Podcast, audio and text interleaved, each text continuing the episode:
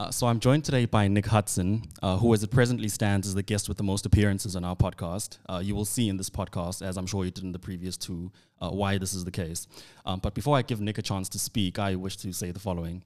Uh, I have met very few people worthy, more worthy of my respect and approbation. Um, you know, just the gracefulness and humility with which he carries himself is quite remarkable. You know, especially for an individual as knowledgeable as he. Um, it's easy to see how some arrogance can seep in, um, but I've never sensed any semblance of it. And he really is, you know, the kind of character and individual that I aspire to be like. And for that reason, among a few others, is one of the people that I really look up to. Uh, Nick, thank you so much for availing yourself, and welcome to the podcast. Thank you, Peter, and thank you for the, the kind words. I hope the interview lives up to your expectations. I'm sure it will. I have no doubt about it. Um, but you know, just before we get into today's uh, topic, I just wish to find out how you're doing. Um, you know, it's been a long time since we last spoke, and I know that some of the uh, listeners will also want to know about you know how you're doing. You know, since uh, since the last time we spoke, and obviously since then, you know, there's been the Twitter ban and everything, and a lot of people are obviously quite curious about that, and you know, just how you felt at the time and how you're feeling about it now. Um, I think you know, let's just briefly touch on that. Um, it's not going to take up too much of you know the podcast today, but I just really wish to know how you're doing, um, and yeah, how you're feeling and what space you're in at the moment. Well, it's the strangest of times because what's been going on over the, the course of the last six months or so is that mainstream scientists and public health people have started writing articles and saying things that sound just like us in 2000 mm-hmm. or in 2001, whether we're talking about locking down or wearing masks or mandatory vaccination or droplet and fomite transmission, there's an endless list of things that we covered early on and we said the way things are being handled is wrong. And now you see these scientists, people like Shabir Madhi, who come out and write these articles. There could be summaries of the articles that we wrote in May of 2020 yeah. or December of 2020, depending on what, what subject we were writing on. And there's this kind of uh, pinch me moment when you read this and you say, okay, well, that's kind of sensible, but it's a little too late. yeah. yeah. And there's no recognition of that at all. I mean, uh, the, a, a listener phoned into Cape Talk the other day John Maytham, I think is the guy's name, and said, When are you going to have Nick Hudson on your show? And he said, There is zero chance of that happening. But all the other people on his show are now saying things that we say yeah. and have said for yeah. two years. But yeah. there's somehow this, you know, this very vague idea out there that, oh, no, Nick Hudson and Panda, that's misinformation. Even though none of them are actually able to particularize this allegation. They can't say that you know, when Nick says this, it's wrong because it's misinformation because there's just this broad categorical claim that I'm guilty yeah. of misinformation. Whereas what has actually been happening for the duration of the pandemic is that the main source of disinformation, forget misinformation, the main source of disinformation has been our public health officials. That's the truth. And that's now evident as the grand climb down commences. So it puts a very interesting spin on things. It's so fascinating to watch it all come apart, the entire narrative come unstuck. And also to watch the effect that that has on people, because some people are sort of oblivious to this, to the fact that this is what's going on, right? And they carry on as if n- nobody's changed what's being said, no facts have changed, nothing. You know, they the goalposts haven't been yeah. shifted, yeah. And you see them still religiously wearing the mask and you just carrying on as if there's still this the new deadly virus out there. You know, yeah. other people have called the bluff, in, as it were, and they're starting to see that for the last two years they've been misled by their governments, by their public health officials, by their doctors, that they've been lied to, and within that set of people, the set of reactions is also very varied. Some people are indignant and angry, and kind of in a very non-compliant state um, I, have just gotten off the plane and I saw a, a, young woman. She looked like a really nice person. I'd spotted her. It's just, oh, that's such a nice face, you know. Yeah. When she and sure enough, when that air hostess came past and said, "Put your mask on," she said, "I haven't been wearing it since I've been on this flight for an hour. Yeah. You know, what now? Why are we doing this?" Yeah. And yeah. she said, you know, she sort of made a joke. She said, "Oh dear, everybody's going to die," you know. And people were laughing. They're done with it. They realize that this is all just nonsense and that it always was nonsense. But there were also people looking very uncomfortable with their masks on and big eyes, kind of not understanding what's going on around them. Why is everybody siding with this naughty little girl? Yeah. And why is everybody laughing at the air steward? So it's, it's, it's a strange time, and I think it's going to get stranger yet because there are people who are very vested in the false narrative, who have staked their careers and reputations on a set of statements and propositions that have been declaratively demonstrated to be false. Mm. And those people are, some of them will dig in and go to their graves claiming that lockdowns were the best thing and cloth masks are capable of stopping the pandemic and all these completely bananas ideas that they had. The sort of zero COVID people, the yeah. real cult COVIDians. Yeah, you know? Those people will we will see those, and then I hope we'll see some people who have some humility, uh, who acknowledge that mistakes were made, yeah. and that we must be careful not to make them again. Yeah, yeah. At the same time, a thing that's going on that's I, I, try, I urge people to pay attention to is this whole doctrine of pandemic preparedness, which is it's a dogma, it's a cult, it's not something that's based in science. There's this idea that we are going to be faced with an increasing frequency of increasingly severe epidemics in right. future. Mm. And it's just a notion.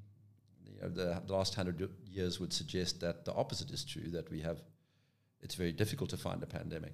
And that, you know, when this COVID story really wasn't a good example because here we were faced with a disease that was of negligible danger to anybody under the age of 70, especially to healthy people under the age of 70. Right. Uh, it's not really something that you want to stop the world for. Uh, right. It's not something you really want to describe as a pandemic. So COVID's not a good example. Um, but these people religiously believe that there is this growing threat out there.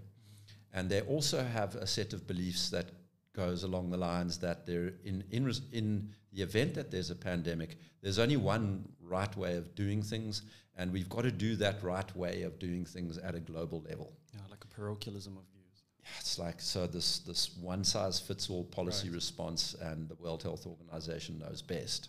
And what's going on at the moment is that a treaty is being negotiated, and amendments to the international health regulations are being negotiated, and they all go in the direction of actually eroding national sovereignty and the ability of countries to determine their own public health policy whenever the World Health Organization decides that there has been or is in process some kind of pandemic.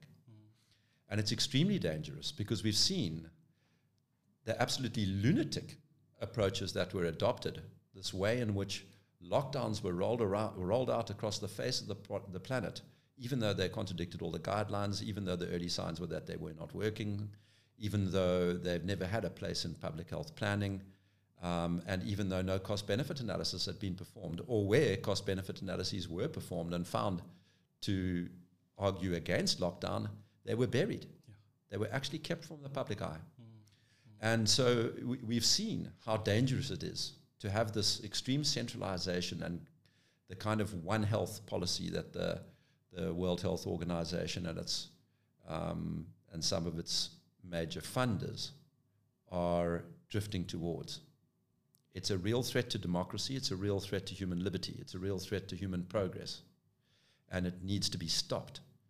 But the problem is that the local press are not even reporting about this. The average man on the street has no idea that his that national sovereignty and his personal liberty is being negotiated away in a conference room by a bunch of unelected officials, people like Nicholas Crisp, who's been at the forefront of all of these draconian um, moves towards mandatory vaccination for all people of all ages, even the people who've recovered from the disease and are already immune. You know, this is the kind of guy he is. He's extreme.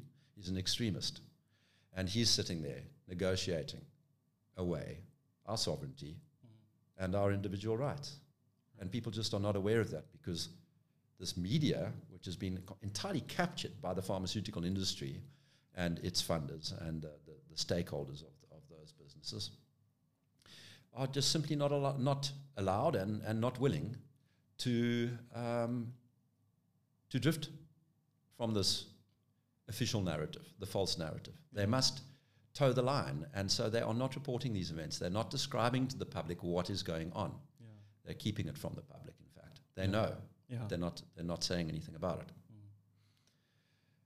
And then the other thing that's interesting to watch is, of course, this. Uh, the, the, the, there's a sort of a parallel universe. If you if you read in independent media what is going on with the the whole vaccine project, um, you you get a completely different read from what you get if you read mainstream media. So if you read the independent media, you will find out that the, um, for example, uh, there was a freedom of information request delivered against the FDA, the Federal Drug Administration in, in, in America, uh, requesting that the FDA share the data from the Pfizer study, the clinic, phase three clinical trials upon which the emergency use authorization was based. And the courts ruled in favor, but there was a very interesting step in between. The FDA tried to persuade the courts to allow it to release the data over decades. Can't remember the exact number, but something like 75 years What? they asked for to release the data that they had reviewed in 108 days. Okay. Now, why? By that time, all of the officials will be dead. You know, why would you do that? Well, you do that if you've if you've got a fraud that you're trying to conceal. And the courts fortunately ruled against the FDA and ordered them to release the document over a matter of months. And those documents are all being released now and being studied all over the world by independent people. And what we're finding is damning. It's absolutely damning. Those phase three trials are not worth the paper they're printed on. They proved nothing. And that's where this idea of the 95% efficacy came from. That original thing that we were all told 95% effective the vaccines are.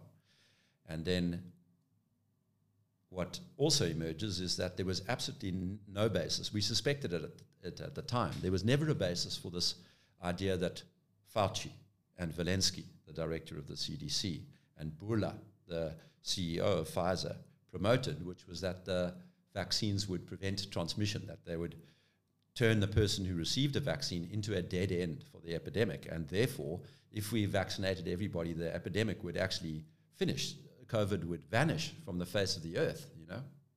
That was false. It, there was never ever a basis for expecting the vaccines to perform like that. In fact, their mechanism, of, me, their very mechanism of action, leads one to see quite plainly that they had no hope of performing like that. So this was a complete misrepresentation, and they knew it. It's disinformation. What they and uh, on the back of that story, completely fabricated story that the va- story that the vaccines would stop transmission. The Pfizer vaccine was marketed to governments all over the world, and in quantities that were only necessary or contemplatable if your trajectory was on this kind of zero COVID strategy. But it was a lie. And so everywhere, everybody over ordered. You needed maybe enough vaccines to vaccinate the, the small minority of people who are in the at risk population and who had not yet recovered from COVID. We're talking about 2 or 3% of the population, maybe 5% in aging countries. The rest, you could have just left alone. There was no need. So you needed to buy like 95% less, 95% fewer vaccines than you did. And now you see countries like Poland turning around and reneging on their contracts because they're saying, listen, you made false claims. It was fraudulent. We don't have to be bound by this contract because of that fraud. And so we're not taking all your vaccines, keep them. And you see vaccine manufacturer plants closing down because there isn't enough demand. Sure. So there's backlash, and I think that will continue. There will, as as it, it eventually it will break through into the public mindset. At the moment, if you speak to a journalist from one of these controlled entities like the Daily Maverick or Bhekisisa or Business Day or the Star or News Online or whatever it is, News 24, they will still tell you that, oh, no, no, the vaccines, they work, they're saving lives, they're safe and effective, all the, all the usual talking points. They will, they will not pay any attention to all of this massive and scandalous information that's been revealed over the last the course of the last few months. All of the statistics pointing to the fact that these vaccines apparently do very little. You know, there's almost no evidence to suggest that they're they're very effective at all, and some evidence to suggest that we have to actually contemplate the idea that they're causing aggregate mortality to increase, not to go down. Now, that's the signs coming out of the UK at the moment. Um, and so it's, so it's very parallel universe stuff. And it makes for a very strange time. So that's a very long answer to answer your question. I'm doing okay under those circumstances. I'm tired and yeah. I want this thing to stop and I want people to come to their senses. But I think it's going to be a very long road ahead still. Yeah, sure. So there's so much in what you've said, and there's so much that I want to pick up on. Um, and I'm trying to condense now what I've just heard from you. Um, and the one thing that comes through for me and that has come through over the past few months that I've known you is just your drive to find out what is true. Yeah. Um, and I think maybe in keeping with that theme, in that with that theme of finding out what is true, and perhaps defending the method by which we discover what it is that is true that David Deutsch touches on in Beginning of Infinity. Um, what you reminded me of was Steven Pinker's Enlightenment Now, um, in which he also launches a defense for enlightenment uh, values, one of which is obviously this method of inquiry that you and I are now going to talk about. Um, he also very interestingly um, points out, and you very accurately said it in your speaking term now, um, that the trajectory of pandemics is going down and has been going down for a very, very long time. And Steven Pinker got into a lot of trouble for saying such things. And COVID was brought up as this fork in the road, you know, of the argument that he was making. And I think you've done a very good job in, you know, dismissing it as the fork in the road that was once claimed to be. Um, but I think maybe in keeping up with, you know, David Deutsch and, you know, the beginning of Infinity, I must confess that I have not yet read the whole book, but I have read bits and pieces of it, and I've done a lot of research on it and was very pleased actually to find out that Paul, Karl Popper was one of the influences um, for this book, uh, who I have read and am a huge admirer of. And I think maybe just to begin talking about the book, I must say that it has a lot of physics in it, um, about which I know very little, and I'm just a curious, you know, layperson, uh, because I obviously don't have the sufficient scientific background to, you know, fully grasp the physics of the book. So maybe we can spend a little bit of time on that, but you know, not too much. But there is so much in the book that I wish for us to discuss, um, and I think the opening segment, um, you know, just meshes in very well with what I wish to talk about now. Um, so, you know, just talking about Popper, he mentions the scientific method of discovering what it is that's true and what it is that's not, and by extension, you know, what is a good explanation and what isn't. Um, so, uh, and, and I think maybe to talk to the uh, opening um, remarks that you have just made, how do people determine what it is that's true? How do we know what is a good explanation and what isn't? Because it seems to me that you have a very um, particular way of determining uh, or pick particular method, I think, is the more important thing. You know, so I, I, think the method is far more important than the outcomes that you reach. So I think you've got a very interesting method by which you discern what it is that's true and what it is that's false, um, at, at, least in your view, and you know the methods that were used to come up with what it is that's true and what it is that's false. Um, so I, would like you to tell us a little bit about that, and of course why David Deutsch is such a huge influencer of, of yours. Sure. Um, yeah, I think it's reasonable to describe Deutsch as having uh, generalized the Popperian framework, extended it beyond the realms of what I might describe as narrow science. The idea, to, to summarize Popper, the idea of Popper really is that knowledge, knowledge growth, knowledge generation, proceeds by way of conjecture and criticism that the way in which knowledge evolves is by way of somebody coming up with an hypothesis, a conjecture, an explanation. Those are the terms that are used more or less equivalently. And that explanation then being exposed to criticism. Falsification, right. another term for it. Right. Refutation, another term. And that is in some quarters described as falsification or false, fal- falsificationism. And it's a kind of approach that says, look, you can never say with absolute certainty that some explanation is true. All we have is good explanations that are surviving the test of time and multiple attempts to refute them. Right.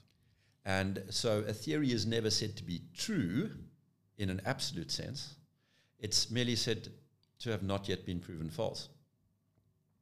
And in fact, uh, adherents of this school of thinking very often say things like, all, all explanations are false. We just don't know why yet. in, in all cases. And or they will say that all explanations are destined to be replaced by better ones. And so they'll use an example like Newtonian mechanics. Now, Newtonian mechanics was used very successfully in all sorts of applications with no problems whatsoever for hundred, hundred, couple of hundred years. And then along comes Einstein with another explanation that completely contradicts the Newtonian mechanics. And people had to think very hard about what experiments you'd perform to, to try and falsify one of the two.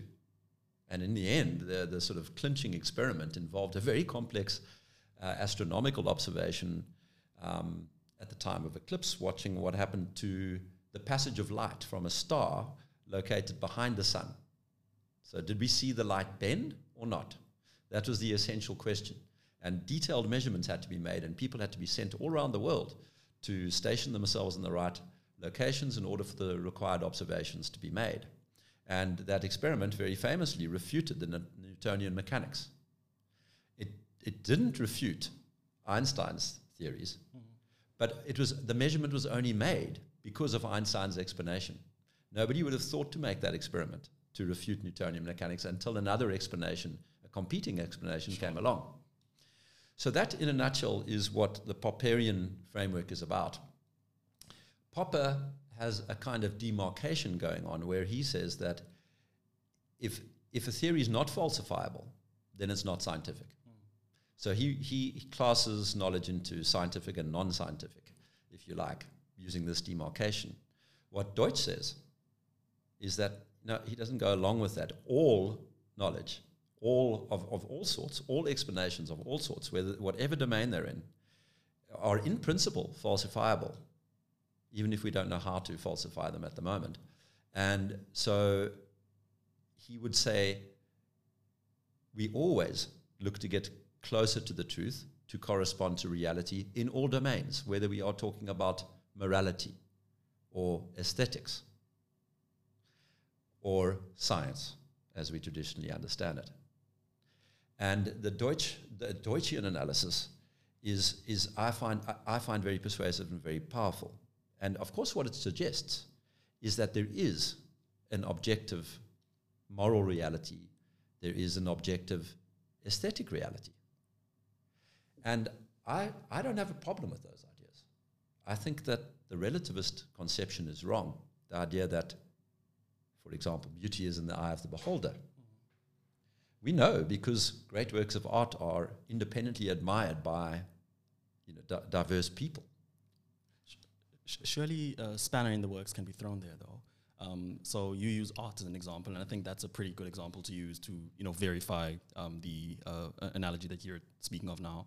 Um, but I think morality is a much more difficult one to place in the in, e- in either box, be it relative or objective. I, I, think it falls somewhere in the middle because I mean it's clear to me that the or what we det- or what we cl- claim to be moral today and what was claimed to be moral 100 years ago aren't quite the same things. Perhaps the bases may be the same, um, and I think that's the uh, uh, at least the underlying principle of objectivism that you know. Inuits, for instance, will chew the boots of the men who are going out, not because you know chewing boots is some uh, lavish thing that we can do in all societies, but because they do so to as an expression of love and to warm up the boots for those that are going out. So perhaps the chewing of the boots itself might not be considered universal uh, and objective, but the underlying principle, the, the reason they're doing it, is what's universal. I've heard arguments of that nature. Um, so I, mean, I, I, I, think you could make the argument with art, but I'm not so sure you could proceed in the same way with morality. Well, the way the way the Deutschian philosopher would respond to that is to say yes, and the standards of the past were, are different from the standards of today. But that's another way of saying that we replaced the explanations of the past with better ones. Um, so, for example, you might uh, contemplate uh, the notion of slavery, the, the, the, institution of slavery. At some point, uh, at many points in history, slavery has been considered to be a completely moral, a completely moral enterprise. No problem with, with the idea that human, a human can be owned by another human being. But it took a different set of moral explanations for people to perceive that moral reality persisted or was involved a recognition of, let's call it, the divinity in every human being, the, the agency um, of every human being, the, the, the value. The inhabitant of the breast, as Adam Smith will call it. The inhabitant of the breast, exactly. These kinds of ideas, those are, by, those are really moral explanations. They are, are th- theories, hypotheses, if you like, that um, you know, if a society adopts them, does the society do well? Does it become a flourishing society, a generative society, or not? That's kind of the, the criticism, the test, the refutation would be okay, so in a society characterized by authoritarianism and slave like status for most of the population, how does that society compare, compare to a free society where people are, whose peoples have rights that are protected by the state and so on? and you would look and say, okay, does the Soviet Union grow fast or does America grow fast? And you would make conclusions on, you know, about which system is preferable. It's kind of a way of testing the explanations, and those are moral explanations. Yeah. But, but but even that, um, you know, ensconced within that is the presupposition that you know we should prioritize growth over non-growth. Um, and I think that is that is in itself worthy of an explanation. Absolutely, and and so my answer to that is that you know knowledge growth should be prioritized. And a side effect of knowledge growth is economic growth. Why? Because knowledge growth, what, what it consists of, what it is, is solving problems. You know, new knowledge is created in response to a perceived problem. And what I mean by problem is not necessarily like uh, some, you know, some development, adverse development. A problem could be um, just the absence of something that we want or the, the presence of something that we don't want, or an inconsistency that we've observed in our thoughts or in our actions or something, that then there's a problem. And new knowledge is what solves problems. And we want to solve problems, we want to create new knowledge. A side effect of creating new knowledge is economic growth because you solve you finding efficient ways of doing things, better ways of doing things, ways for people to have more um, of what goods, services, happiness, time, whatever. how you how you apply the growth or the, the, the fruits of the labor is a separate question. That comes to morality. You know, do we do we choose to spend our money on on the the trinkets, the the baubles, or do we spend them on things that um, are more experiential? that um, have more benefit for other people or for nature or whatever. Those are, that's another matter altogether. But I would suggest that knowledge growth is kind of an ultimate virtue. That's the high. It's a, it's a, it would have to be called a, it's a conjecture, the idea, this idea. Maybe, maybe the ultimate moral good is that which supports knowledge growth, and the ultimate moral evil is that which destroys the means of error correction. So that we keep making the same mistakes and we never improve. And uh, so I, I, feel quite strongly that that that no growth growth is uh, an, an, unfettered good. Yeah. It's what we do with it that is worth consideration yeah. and worth analysis of from a, of a sort that I would call moral realism. Yeah, no, no, no, I entirely agree with that. So the reason I asked the question was because it seems to me, um, or certainly what I got from you know doing research about the book, is that um, you you've got to be able to at least explain uh, even the um, uh, the presuppositions that you bring into the arguments that you correct um, make, and growth seems you know a pretty intuitive um, axiom. Um, that, that we all accept, you know, we should be growing uh, in more ways than one, you know, not just economically, not just, uh, you know, uh, uh, mentally or you know in terms of uh, spirituality, etc. Um, but it, it, seemed to me that it was important to be able to provide sufficient explanation as to why that is the case. And I think maybe that's where um, I, I, have a bit of a, a, a confusion, um, so to speak, because it seems to me that if you're going to demand an explanation for everything um, that is believed, then you know I don't think you're going to get very far because every single thing that presupposes that uh, has to be explained. So the explanation must get an explanation in and of itself, basically, and the premises that underlie that particular explanation must themselves be explained.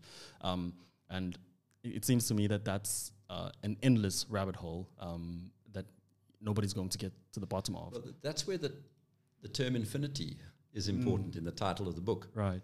The fact that we lack explanations for so many phenomena is doesn't cause us to challenge the idea that good explanations are are a good thing, Right. and that we'd like to have explanations for these complex phenomena.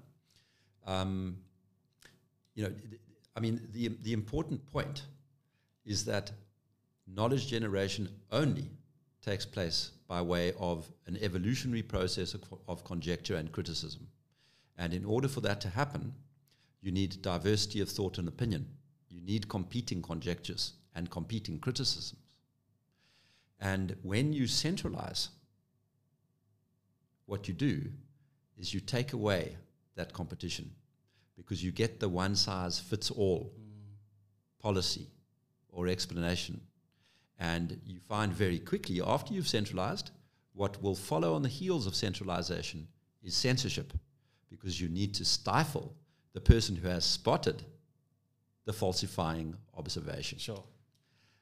The institutional weight then gets behind the single idea, the one bad idea, and preserves it. And that is exactly what has gone on with COVID. I was banned from Twitter. I have had radio station after radio station fall in, into the pattern of refusing to interview me. Not, not like they don't want to. You know, it's not a matter that they that whenever they have me there, they want to have somebody else to explain to me why I'm wrong. No, they don't want to hear. They can't argue against it. It's fatal for them to have a debate because the line that they're pushing is wrong. So their only alternative is censorship, and that's what's that's what happens.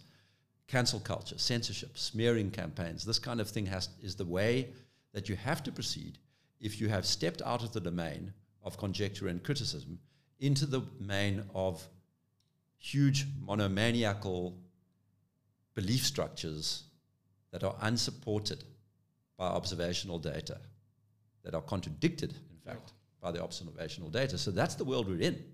Is we've taken a giant step back from the Enlightenment thinking, we've taken a step away from knowledge growth, and we are finding ourselves in structures and cult-like philosophies and ideologies that advocate for things that guarantee stasis or deterioration even. They guarantee them.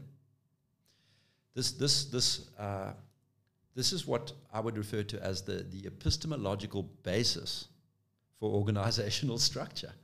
You do not want one person taking decisions for everybody on any subject, no matter how well trained that person is, no matter how many people love that person or admire that person, no matter how much money that person has. Would that extend to religion? Absolutely. And you know, pe- people. That's a great question because you know, you, if, if, even if you look at the evolution of religions, if you conceive of them as evolving cultural traditions, you see periods when religious institutions have decentralized and periods where they've centralized. There's a very, f- very famous centralization process took place in, I want to say it was in the fourth century. I might get, be getting my dates right, but the Council of Nicaea. What, what was that about? No, they wanted a universal dogma. It's centralization. It wasn't good enough that each bishop in every port was preaching a slightly different version of the, or emphasizing different elements of the, the kind of, let's call it the Christian philosophy at that stage. That wasn't that wasn't okay. Somebody decided you needed to have a one size fits all dogma, and so there was this kind of promotion of a centralizing meme. And then what you'd have is an event like the uh, the Reformation, where there's a schism, and and suddenly the belief structure or the or the, the institutional structure fragments, and they're competing ideas about how Christianity should should best be practiced. Right. And so you can even look at religion as sort of being one of those uh, institutions that is uh, in danger repeatedly of finding too much centralization, leading to um, ossification of hierarchy and stasis. And then at some point, a level of irrelevance and non-performance that causes the system to collapse, to fragment, to dissipate, and then you get the generative processes starting again. Leading to accretion of wealth, leading to centralization. You know, so you can sort of see all of these things. China, as a as a as an example, is a wonderful one. The history of China, because it's got such a long recorded history, you can see these waves of centralization and decentralization, and the centralization getting too strong and causing a kind of uh, stasis and and cultural decay that then causes the the, the ruling elite to collapse, the the the, the um, control structure to collapse. That then leads to this period, a period of kind of laissez-faireism, or and that's associated with growth and uh, genera- generativity and so on. And so it goes in these cycles. And I think very few institutions are really immune to such cycles. It's very hard. We don't. Maybe that's a kind of explanation we ought to be working on. Is the kind of new knowledge we need to create is how to take the steps to avoid ossification of hierarchy, extreme ossification of hierarchy, extreme centralization of power. And to an extent, that's what constitutions do. You know, in, in, in certain countries, they they're very concerned with the um, how power is articulated around the executive branch of government, what limitations on power are in place, what checks and balances are in place to prevent that kind of centralization. Um, and so, you know, we have technologies and explanations for how societies can be organized in ways that prevent such ossification, but they, they, they're not perfect, as we've seen. And in some quarters, people are actively trying to erode those protection mechanisms because they have decided that they know the truth and they want to impose the truth on everybody all around the world. Yeah, so that's very interesting to me. I've never really thought of religion in the terms of centralization and decentralization. But now that I'm thinking about it, um, I'm, I'm not sure. It, it seems to me a bit of a contradiction in terms, and for the following reason. It seems to me that religion is inherently a centralized, um, I don't want to call it an institution, um, I'll call it a philosophy, uh, for lack of a better word, because you've got a, a supreme deity um, who can be thought of to be at the very top of the hierarchy, and th- there isn't much decentralization around that. It seems to me inherently uh, centralized, um, you know, at least from that framework. Uh, is that perhaps uh, an erroneous way of looking at it? I, I think it's. Um, I mean, I can see how you get to it because there's kind of you know th- there are even in in you know depictions of um, of religious um, uh, religious entities. You get this hierarchy of entities with sort of God at the top, and then the, the the angels over here, and the saints over here. You see like a almost a, a pyramid type structure to the sort of hierarchy of virtue being depicted like this, and, and that does suggest that kind of centralization, and that's one conception. But let me show you an extremely decentralized conception that is embedded into the very heart of Christianity. You know, th- there's this notion that man is made in the image of God. What does that mean? It means every human individual is a representation of God. And what does that do? It makes the human being, the individual, sacrosanct. It gives a divinity. Um, it, and why? What? Is, that's an idea. It's a. It's a notion. It's a story. What is the story functioning to do? It functions to cause the members of the religion to have a certain regard for other human beings, to consider them as people worth protecting, um, as people whose agency should be respected. And when you're respecting the agency of the individual human, when you're seeing that other human being, every other human being, as divine, when you contemplate them in this fashion, what are you doing? You prevent you acting to prevent the centralization of power in a way that would impose slavery or bondage on that human. So you see the, the, the religion, it's, when you conceive of it maybe in some hierarchical sense, yes, you can point to towards some kind of centralization, but the religions are capable of embedding memes or cultural ideas, motifs that drive in the direction of decentralization, of conjecture and criticism. And there's no coincidence, I believe, that the flourishing of Christianity coincided with the flourishing of the, the first free societies, ones that were based on conjecture and criticism, the first non static societies. Well, I shouldn't say really the first, because I think the Greek city states would be examples of flourishing societies, but they were short lived. We had hundreds of years of a completely unique thing in human history that kind of freedom. And what it led to was indeed a great improvement in the living circumstances of just unbelievable quantities of people. Yeah, but, but I mean, it, it also led to a lot of needless misery um, for people who didn't identify as Christians. So, and, Sure. and I think that that's perhaps one of the uh, problems with centralization. It, you know, it's it's it's um, uh, opposition to anything that differs from it, as you accurately said. Yes. You know, when you were talking about the COVID narrative, etc. Um, and I think perhaps a, a similar criticism could be lo- could be launched against institutionalized religions because we aren't just talking about Christianity. There are a myriad of religions, not only in the world today, but that have existed over the course of history, all of which, you know, uh, in many ways were mutually exclusive. Um, and so, I mean, it, it worries me the dogmatism that is almost inherent in most of these um, religions. Yes, and, and there's a I, I, there's a tension between the dogma, the institution, the tradition, and you keep your eye on all those things to understand the phenomena. So yes, when you are when you are shining a light on ossification of a religious institution or hierarchy, that is the kind of thing you will look at. Dogma, uh, censorship. So this uh, the book burning, the heretics, you know, Right. the burning of people at the stake because they had different opinions. This, these those would be moments or, or local local centralization, ossification manifestations. So you, you're right, dogma, okay, and institutionalized is another word of saying dogmatic, you know, another way of saying dogmatic. But you can also look at you can you can take a step back and say, okay, but hold on a moment, let's look at the broader tradition. What is it advocating for? You know, you see separation of church and state in such memes as render unto Caesar. So you can conceive of uh, the, the this evolved religious tra- tradition having an impact on our social and political structures and our very way of thinking about the world and protecting, I would say, the Christian tradition did a lot to protect the notion of conjecture and criticism because of this idea of the sanctity of the individual. And, and so, and is that unique to all religions? I would imagine not. I, am not an expert in comparative religion, but it's quite possible that other religions also embedded such a meme.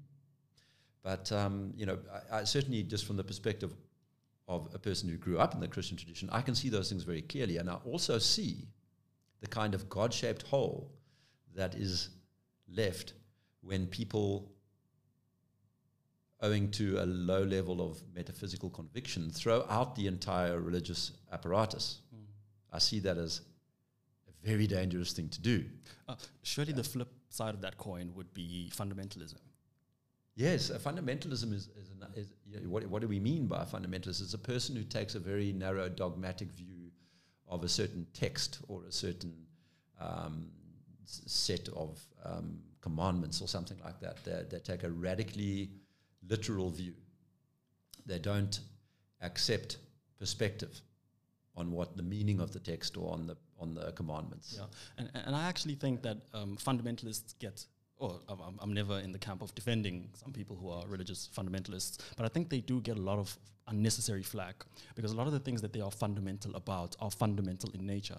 Um, So such things as commandments, for instance, a commandment is a commandment. There is no other way of spinning it.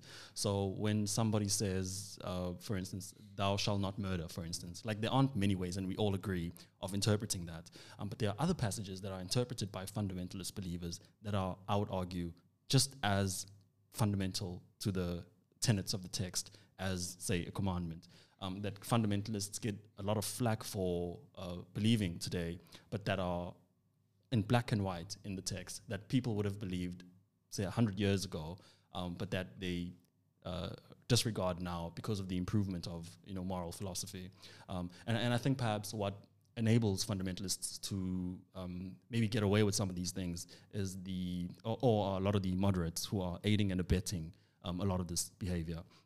So if, for instance, and this is what I've seen, and you can obviously correct me if I'm wrong, um, is you know, so so in, in insofar as people claim um, that a, a holy book, for instance, is um, the literal word of God, for example, what you're doing inadvertently is you know aiding and abetting the individual who takes the most extreme verse in there and applies it. Um, and we can use examples of the Taliban today or ISIS, for example. People who say that ISIS are misconstruing uh, parts of the religion, I would say probably need to talk to a person who is a believer in the ideology of ISIS. Like those people take the text very, very seriously.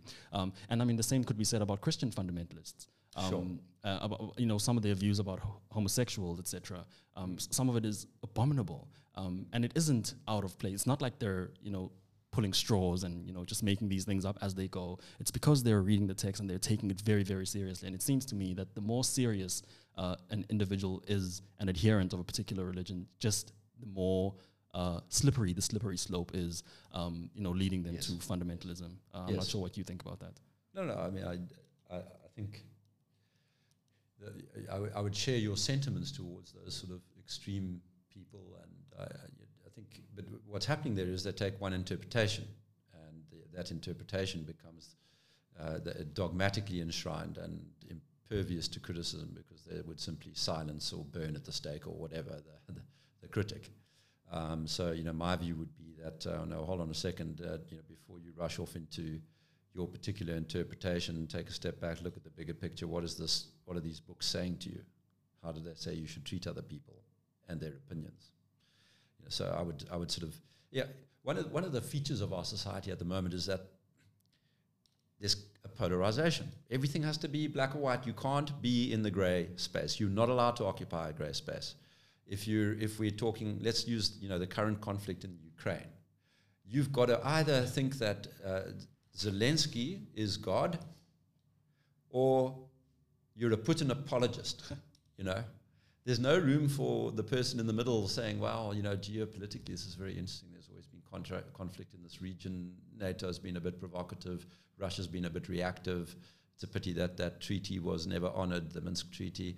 You know, you can't sit there having that discussion and writing down your thoughts at the moment because somebody will turn around and say, "But you're a you're an apologist," or if you question the safety and efficacy of this particular mRNA vaccine and wonder why they didn't do the full battery of tests that should be done for a new therapy, you're an anti-vaxxer.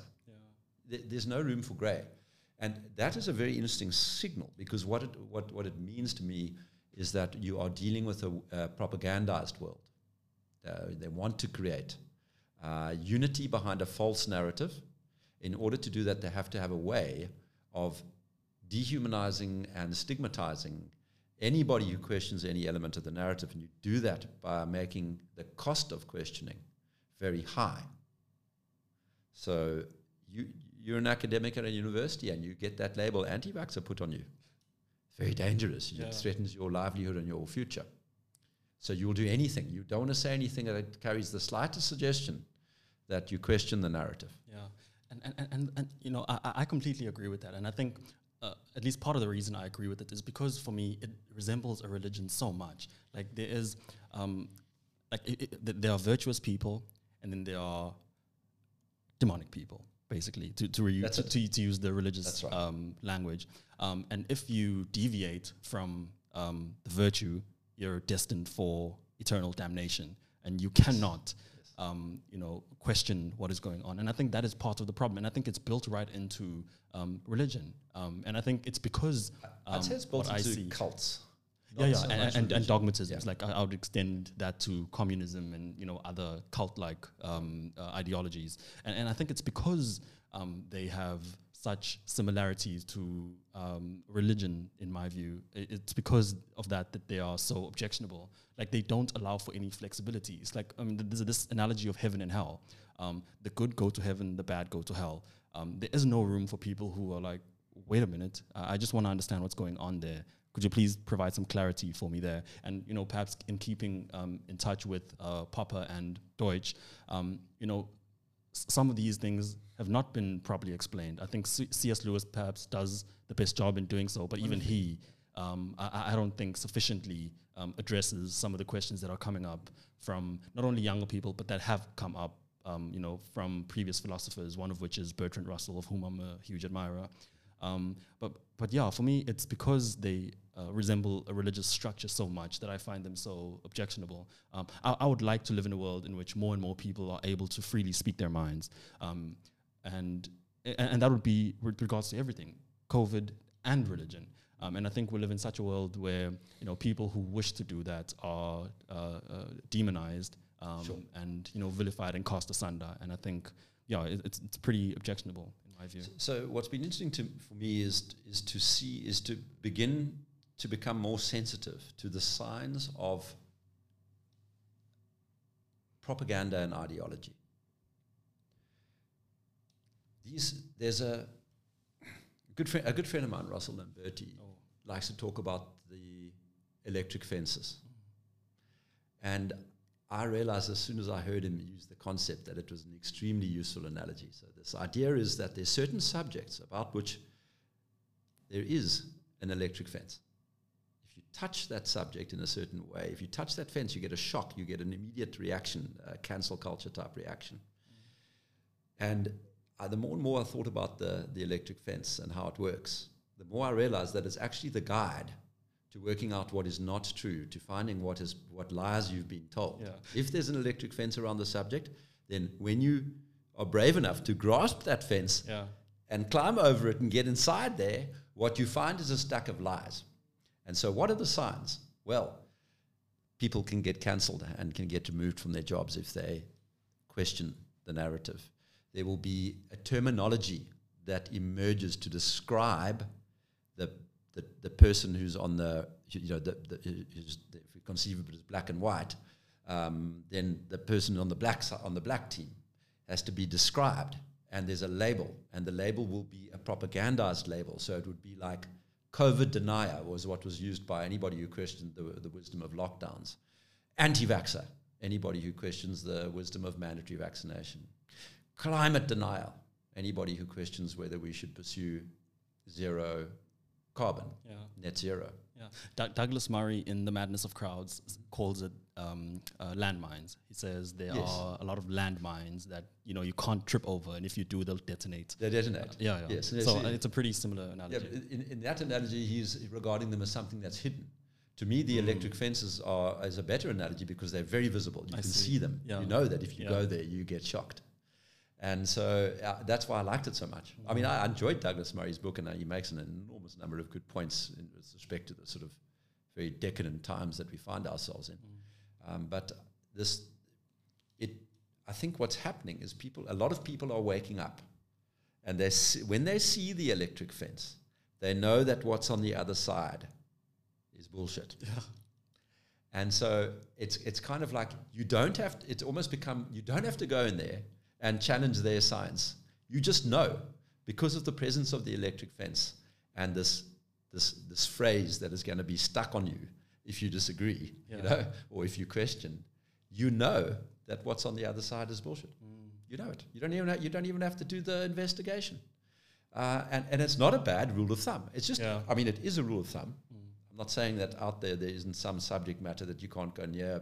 And the reason is that that subject matter is in fact correct and that to, to negate it is morally wrong. Yeah. So you mean like, uh, like if somebody were to come out, you know, let's, let's look at, we mentioned slavery earlier. Okay, so if somebody would come out with a promotion or, or, or, or defense of slavery, I think they would be roundly criticized and, and mocked. But I'm not sure that there would need to be the cancel culture and everything. I think people would just disagree with them, regard them as crazy. They would be kind of socially ostracized, maybe. You wouldn't need a term for this, uh, you know, slave apologist. Yeah. You know, you wouldn't have to say, You say, I know, but that person is, we, we, we, you know, we have a better explanation for how the world should work and how, how humans should be respected. And you'd say that in a quiet and reasoned term. You wouldn't try and silence that person who's promoting slavery. You'd sort of let the guy go away and go around being crazy and looking crazy. And as a kind of lesson to everybody else almost, when, when you're trying to silence the opposition, censor them, call them names, um, label, destroy the intermediate territory, the gray zone, so that everything's black and white. When you're doing those things, you are on the side of evil. Yeah, and also you, you're reminding me of something that was said by Salman Rushdie, another one of yeah. my heroes. Um, he obviously had that uh, scandal with the Ayatollah Khomeini for writing a book that was critical of Islam, and Right. there was a bounty on his head. verses. Yeah, yeah. There was a bounty on his head, and uh, he he makes the point um, that th- the reason um, the, the reason censorship is so bad is not only because um, you you're not going to silence the censor. You're not you don't drive the speech out of existence. What you do instead is you drive it underground, and in many ways you make it more dangerous because you give it the excitement of taboo. Um, and we know all too well, um, you know, the human proclivity for eating from the forbidden fruit, and I think it's Right. well encapsulated in uh, Genesis actually um, that you know we, we have uh, a proclivity for uh, that which is taboo and that which is bad. And I think uh, one of the dangers that the censors run into um, is exactly that. You know, even cri- that's mainly how Christianity grew. It was under oppression, um, and I think that's what um, appealed to a lot of people and made the movement grow. And I think that's another danger that a lot of people who are censoring stuff uh, run into. You know, they just make that which they're censoring a lot more um, uh, appealing for the curious mind. Mm. Yeah, yeah. I think I think there could be. Well, uh, there very definitely is a, an impact like that. Yeah, yeah, and I, and and I think maybe to um, maybe wrap this up, you've got um, oh you, you sent me another one of the books that was hugely influential in your line of thinking, and I think it ties in quite well with what we're talking about now.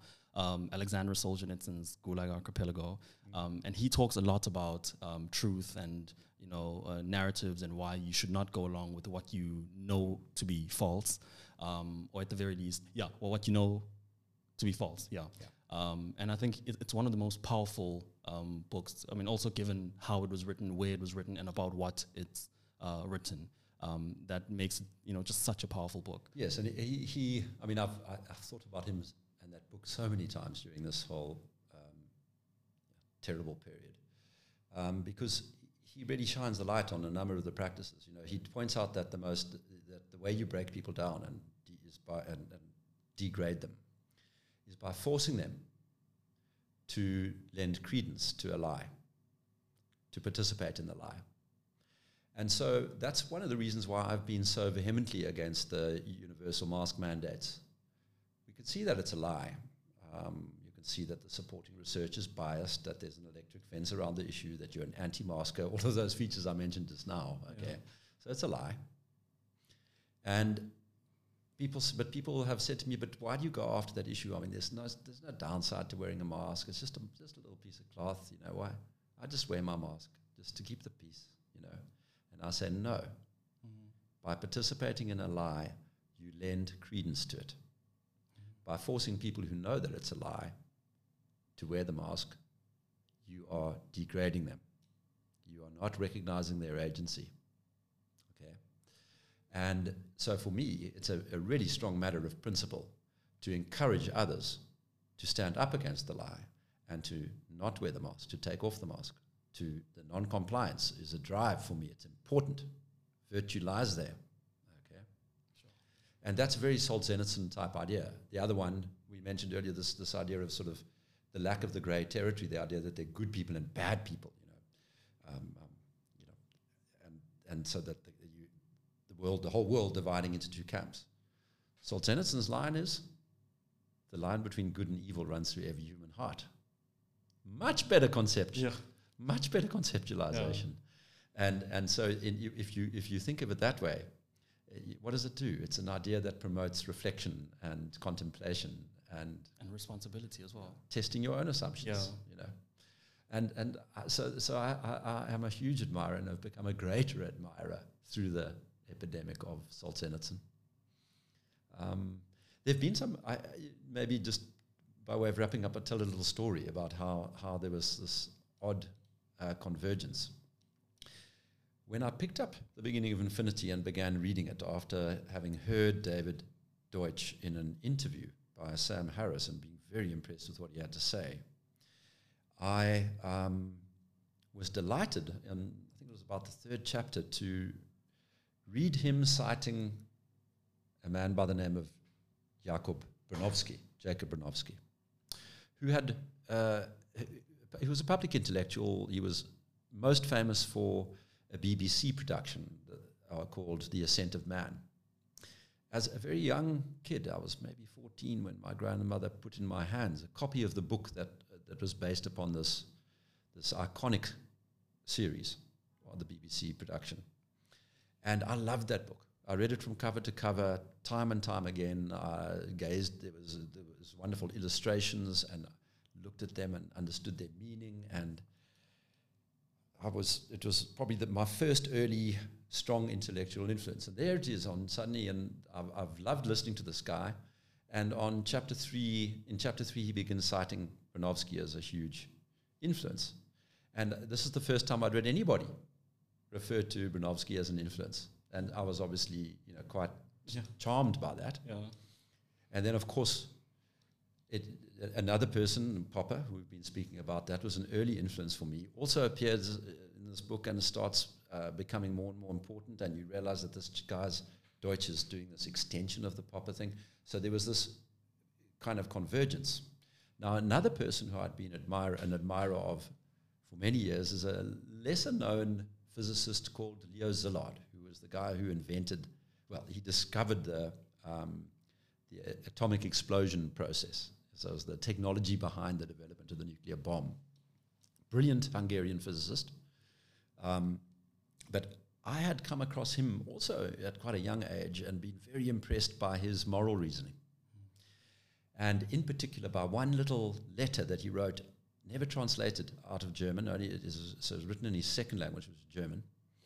And I loved this letter. It, created, it contained a, a list of principles for ways of uh, important principles in life, kind of thing. And um, I'd been a, an admirer for many years. And I mentioned this to somebody who was doing some, helping me with some research, and who went s- scratching around to discover the history of this letter and where it came from and so on. And she produced for me uh, a letter by Szilard's wife, with saying, responding to a friend who'd asked for an English translation and said, "Look, uh, Leo was very much against translating. He thought it would lose something if it was taken out of the original German, but one of his friends." Made an effort at translating it into English, and he said that that was a very good translation. And she attached that translation to the letter.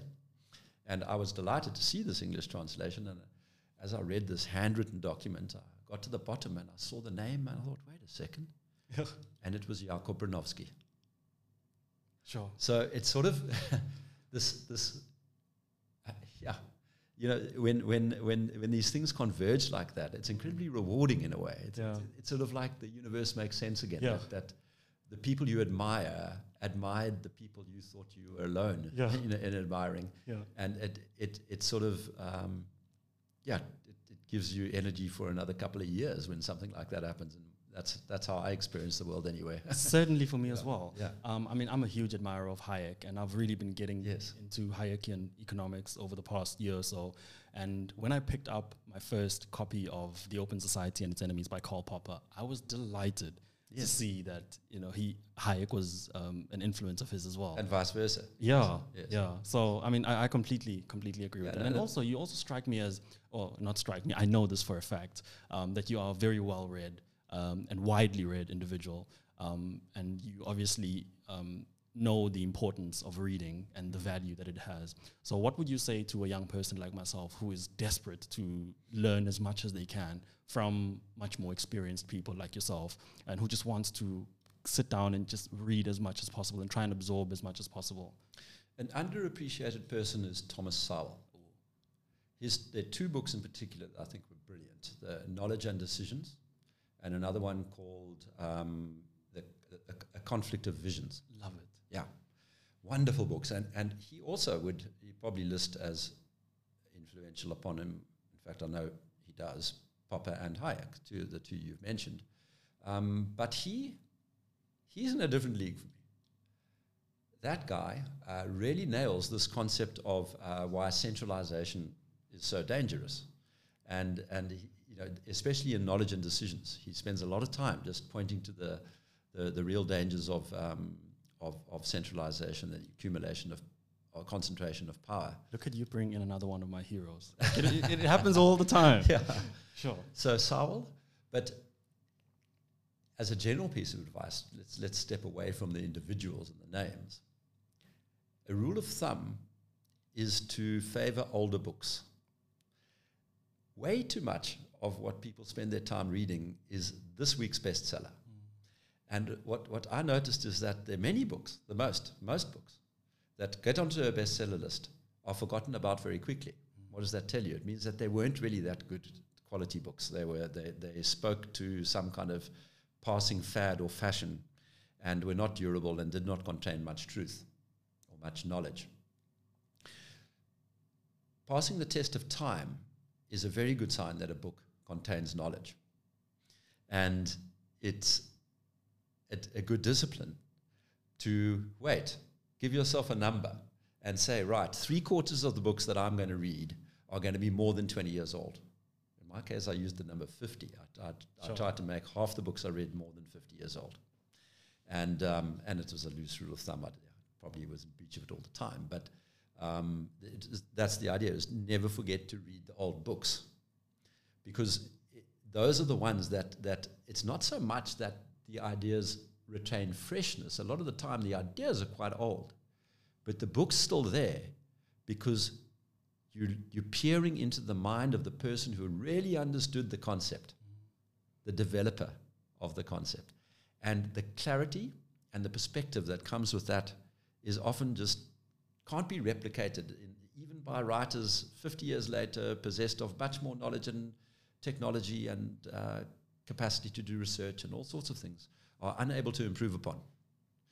Um, so I, I, I, I think that's an important one. Is you know, and it kind of echoes the the whole notion of the Popperian Deutschian analysis that that all knowledge creation, all, all knowledge generation is fundamentally evolutionary.